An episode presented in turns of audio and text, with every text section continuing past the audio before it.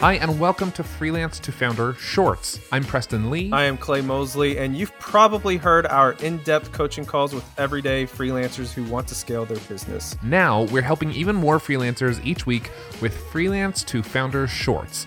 Five to 10 minute episodes focused on answering one question from a listener like you. To promote your business on our show and get your question answered, visit freelancetofounder.com slash ask. And now let's dive into today's question. Hey, my name's Chase. I am the host of Honest E-commerce and the co-founder of Electric Eye. And most of my time is spent talking to merchants in the e-commerce space. And I think one of the toughest questions to answer from a founder's perspective is do I have product market fit or you know how can I know if I have it or what are some tests that I can do to figure out if I'm on the right track. So my question would be do you guys have any tips or tricks to try to help identify if you have product market fit or any sort of litmus test or gut check uh, that you've heard of out there to, to try to figure that hard concept out. Thanks. Chase, what's up, man? Thank you so much for calling in.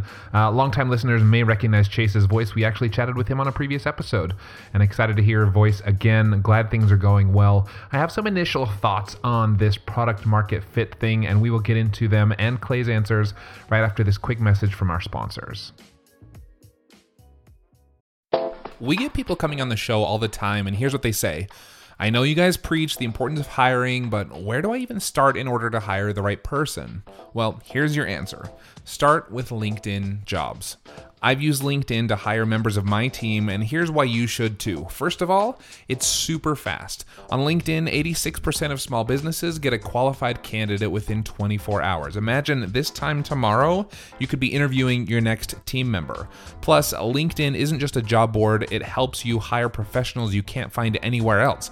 Over 70% of active LinkedIn users don't visit other leading job sites. So if you're not hiring on LinkedIn, you're really missing out.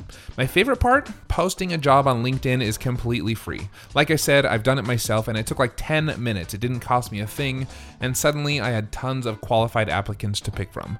Post your job for free at linkedin.com slash freelance. That's linkedin.com slash freelance to post your job for free. Terms and conditions apply.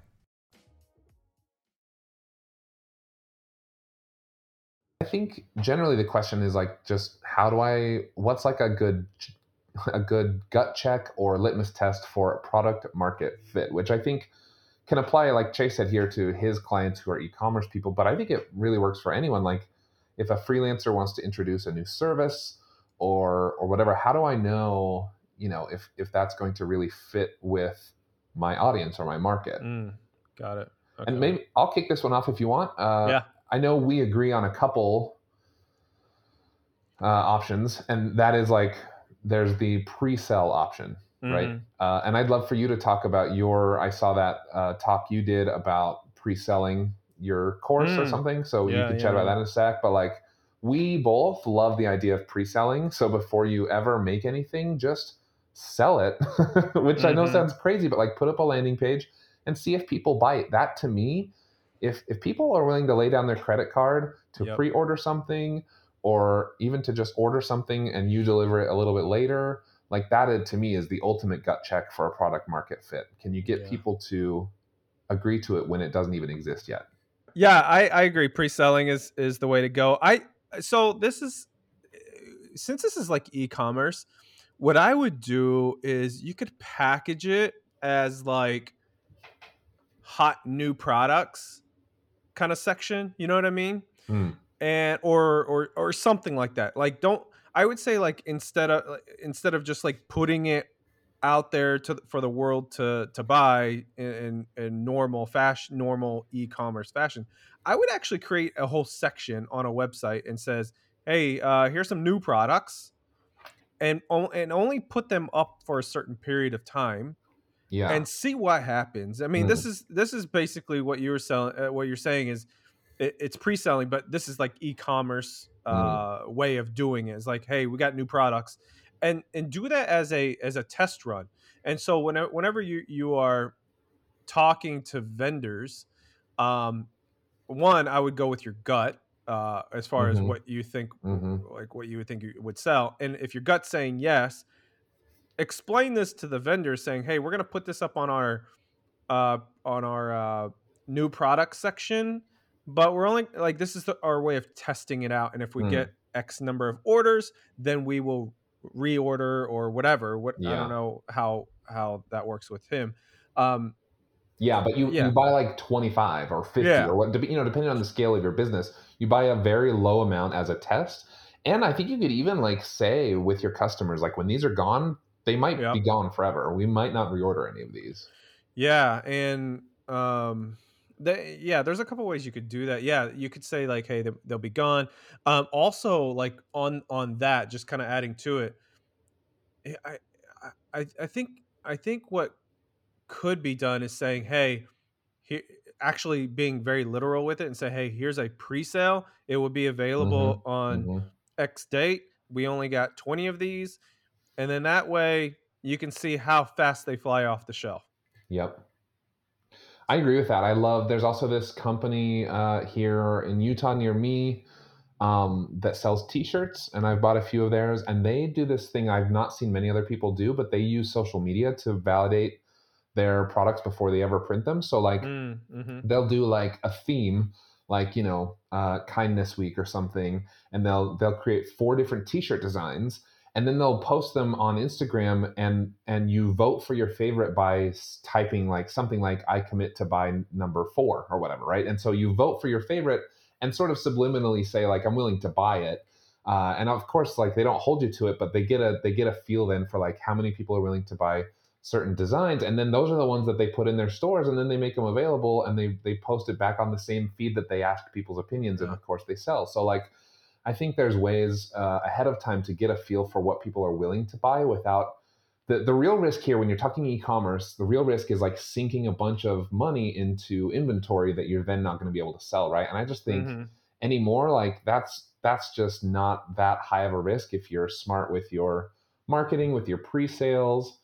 Obviously depending on the scale of your business it's a little different but i just can't imagine like don't go buy a thousand units of something until you know people are going to buy it Yep, inventory can be killer. Um, yeah in the e-commerce, I- yeah, I think it's, I think uh, not carrying a high number, even if you even if you have to pay higher per unit, um, at the beginning, just just to see if it sells, I think is worth it. hmm And instead of again, like you said, ordering a thousand of them, and then now you got a thousand of, you know, Yeah. of crap item A that you're trying to get rid of. yeah. Uh, and so like, um, I, I I think with with e-commerce, and this is really any uh, retail stores actually. I think I think if you if he spends like eighty percent of uh, it's an 80-20 rule, eighty percent on the best selling products, and then twenty percent testing. hmm Um, I think that that's the way to go. I love that you brought that up. I used to work uh, at a retail place, and I did, um, like I worked at the corporate offices and, and worked in marketing there, and we would always talk about um, like your core products, and then surrounding your core products with add-ons. And so we would hope that someone would come in and buy like Mhm. a fifty dollar thing, and that they would add on three five dollar things, right? Yep. And um, it's it's kind of similar because what we would do is like if the add-on things would fly off the shelves, we'd go, okay, what can we make that's a core product that's similar to this smaller product? And it was just all about like what are people actually buying? What do they actually want? And how can we lean into that? And maybe that seems like too simple of an answer, but to me, that's I mean, that's the answer. It's just like you test and you watch, you pay attention, you listen, and when something hits, you go all in. Yeah, it is a simple answer, but that's the in both of my opinion and your opinion it is the best answer. You know, it's like, does something sell? Yes. Yeah. Great. Pick it up. If not, okay, get rid of it. yeah. Like, yeah. And that's and that's product market fit. Like it, let's not overcomplicate it. If something sells you've found product market fit. And if it Yeah. doesn't sell it doesn't matter how cool you think it is or how cool you think people think how you know if you think they should want it if they don't actually want it if they're not willing to hand over a credit card and pay for it they they don't want it. It's not worth you investing in it so. Mhm. One one more thing to add is um, this is kind of preemptive move is is to is to ask the your current audience, right? Mm, like yeah. what and you can do this in numerous That's like ways. what the t-shirt guys do, right? That I was Yeah. talking about. Mhm. Yeah, yeah. yeah like if he wants to send an email out or or any kind of feedback or something from the current audience it's like hey what products are you just like really wanting to buy and and then just go by that data like that's the best data ever Oh, that's that's such a good good piece of advice. There is always the concern, like what's the famous Steve Jobs quote where he's like, "People don't know what they want until they, you know." It's like sometimes That's hard true. for people to say like, "This is what I want," but it, you know, it depends on what you're selling too. You know, like it could be really easy for for someone to say like, "I really need this piece of tech," or "I really need this design of a shirt," or like there are definitely industries where I think that would work. Like we're not all we're not all Apple and changing changing how people use technology by inventing Mhm. the iPhone or whatever, which I think is what that quote came from. So I definitely think it could work in a lot of e-commerce instances for sure. mm-hmm, for sure Right. Well, Chase, thanks so much for calling in, man. Uh, if you'd like to be on the show quickly like Chase, just submit a question at freelancetofounder.com slash ask. We'd love to tackle your question, and uh, we really appreciate you taking time to call in. And my friend Clay from getdripify.com, thanks so much, buddy. yeah for sure see ya thanks for listening to this freelance to founder short Subscribe in your favorite podcast player for more shorts and full-length coaching sessions each week. freelance to founder is a collaboration between Millo, Dripify, and the Podglomerate. Be sure to subscribe in your favorite podcast app by visiting freelancetofounder.com. And if you enjoyed this episode, tell us why by leaving a review. Until next time, thanks for listening. See ya. See ya.